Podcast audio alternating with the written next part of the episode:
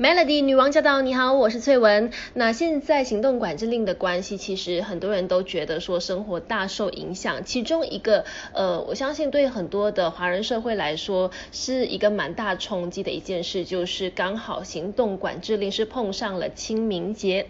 那清明节是一个嗯，从古至今一个非常重要的节日哦，一个让我们去呃祭拜先祖，然后呃慎终追远，然后想念跟怀念我们是。逝去的家人朋友的一个日子，那因为行动管制令的关系，呃，我们没有办法去到墓园祭拜，那应该怎么办呢？今天我们就我就和美心把亿元生命礼仪公司的礼仪师，也是创办人永峰，请到来现场跟我们聊天。Hello，我是永峰，是啊亿元生命礼仪公司的礼仪师。那这次因为新冠肺炎的关系，情况比较特殊，那永峰你的建议是我们其实可以怎么做呢？我其实是不反对去墓园拜。的，因为他真的有那一份情感在的啊，只是说可能很多时候我们像我们年轻一辈的，或者是甚至可能呃跟这个人不是那么熟悉的，我们就只是跟上去拜。可是通过这一次的话，你因为你不能拜了嘛，那你得想办法。那你想办法的时候，你就要想，哎，到到底怎么样去代替清明这个东西？你就会去思考说，哦，清明背后的意义是什么？既然如果说。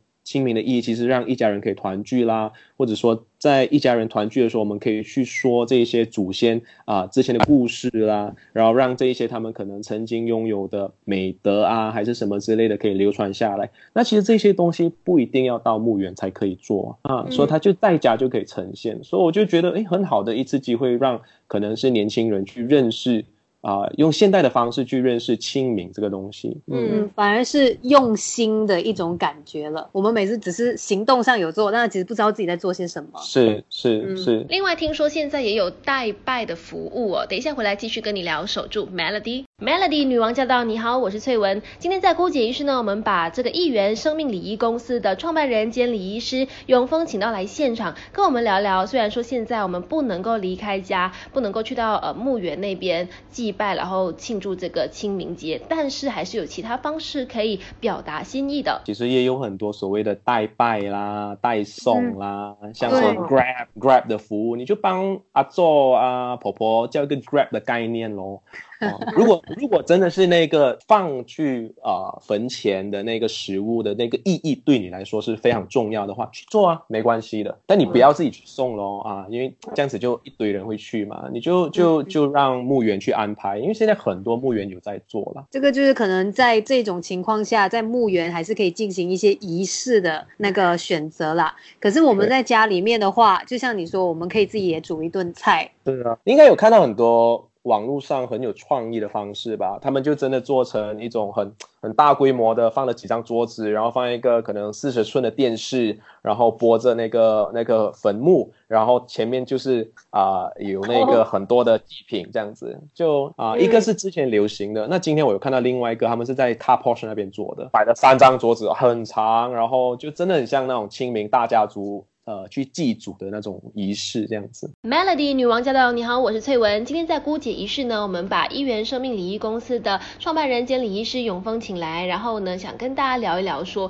在行动管制令期间，这个清明节应该怎么办呢？那其实刚也聊到说有很多其他的方法啦。呃，你也当然也可以延后你的祭拜的日期。另外一方面，如果说是一个人的话，他要怎么，他可以怎么做呢？如果说你是一个人在外面，然后你有想念这个亲人，清明，我觉得。有时候不只是祭祖了，清明是我们华人一个怀念啊失去的人的一个日子。它不止呃限定于说一定是祖先，它可能是兄弟，它可能是好朋友啊，可能甚至是情侣这样子的一种概念。所以像我们有做的这个啊网络共修，它不像说现在网络上很多的啊法会的那一种大型的啊，这比较针对说个人性的，因为我们希望参与的人。不要只是说开了就算了，我们注重说他要去参与，所以整个过程像说啊，法师本身他会先带你安静下来，然后带你进入那个状况。然后进入那个状况的时候呢，我们好像我们有做所谓的慈心观啊，这些就把这个祝福用很安静、很呃很在自己的状态的时候送出去，有别于平常可能就拼啊、画啊、画啊那种概念这样子啊，就回到比较自我、比较个人的层面去做这个共修的活动这样子。有需要准备一些什么吗？我们的时间是在拜六礼拜四月四号跟四月五号的十一点啊。那在这之前，其实我们的设想就是说，在这之前你可以先把所有的祭品摆放好了，然后我们就进入这个共修。共修完了，我们就把食物大家坐下来一起吃。整整个的连接性是这样。那你说有什么东西要准备的话，我觉得就是要有一个呃安静的空间。像我们有建议说，你可以找好一个一个地方安静的空间，甚至点一些啊香精啊还是什么之类的，可以让你比较啊专注跟啊安静下来的方式啦。所以这个共修大概那个感觉是怎么样的？有点想象不到那个画面。共修其实它的整个感觉比较像是 meditate 的感觉。哦，嗯，那等一下呢，我们继续跟永峰来聊。现在先来听歌，守住 melody，melody 女王驾到！你好，我是翠文。今天姑姐医师呢，我们一起来趁着清明节快要到了，然后一起来聊聊说，在行动管制令期间，我们可以用什么其他的方式来取代去到墓园祭拜祖先呐、或者说缅怀先人或者是亲人这样子。那我觉得说，其实也蛮是一个转机的，就是也趁着这个机会，我们可能可以想想不同的方式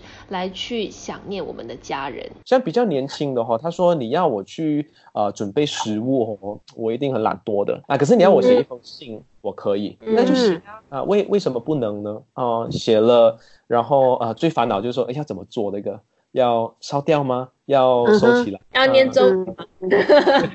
要这样子划一下，这样子之类。其实其实都都都都不用啊，在我们清明的时候，我们也是一把火烧了就算了，我们也没有什么在在念什么符咒之类的。拜拜的时候，其实你也是在心里面就默念这样子，就就他也会收到，你就是觉得他会收到啊。对对对，其实我们都一直有在搞错了啦。我们一直觉得是祖先需要，是去世的人需要，其实都是我们需要，它是我们的需要。所以为什么有时候你会感觉说很多现代的人他们不孝顺，他们哦他们不去清明，他们懒惰，他们没有以前的人这么孝顺？其实不是，只是现在人孝顺的方式它不一样了。你不能够用以前的方式去规定他们要做这样子的孝。啊，这样子的用这样子的笑来框住他们，无论是清明或者是丧礼上的一种很多的形式，其实它我我觉得，即便说是思念，也是有时代的一种一种啊、你必须与时并进的，不能说哦，以前一定要飞鸽传书，然后到现在你也一定要飞鸽传书才可以表达。真的，好像很多人都抨击网络，可是网络真的是拉远很多人的关系吗？其实不不是啊，像现在大家都很多的家人，他们都会分散在国外。以前农村一定是在一起的嘛，可是现在大家都在国外。如果如果没有网络的话，那不是更更孤单吗？所以这些东西就是呃，像我们在议做议员的时候，我们就会去思考的，怎么去用呃现在人他们能够表达的方式去表达这种思念呐、关心啦、甚至是所谓的笑这样子，嗯，而且我觉得很好的就是，你不是留到只有清明节才可以来做这一种有意义的事情，因为当你嗯。把它的那个形式拿掉了之后，你留下的是它最根本的一个意义嘛。所以这个意义变成是你不止清明节，你什么时候你真的有一些想要对。先辈说的话，你其实都可以，任何时候都传达，反而更拉近那个关系。嗯，呃，疫情一定会过去的啊、然后我们再上山就好了。就不是不要做啦，只是迟点做。好，谢谢。谢谢你。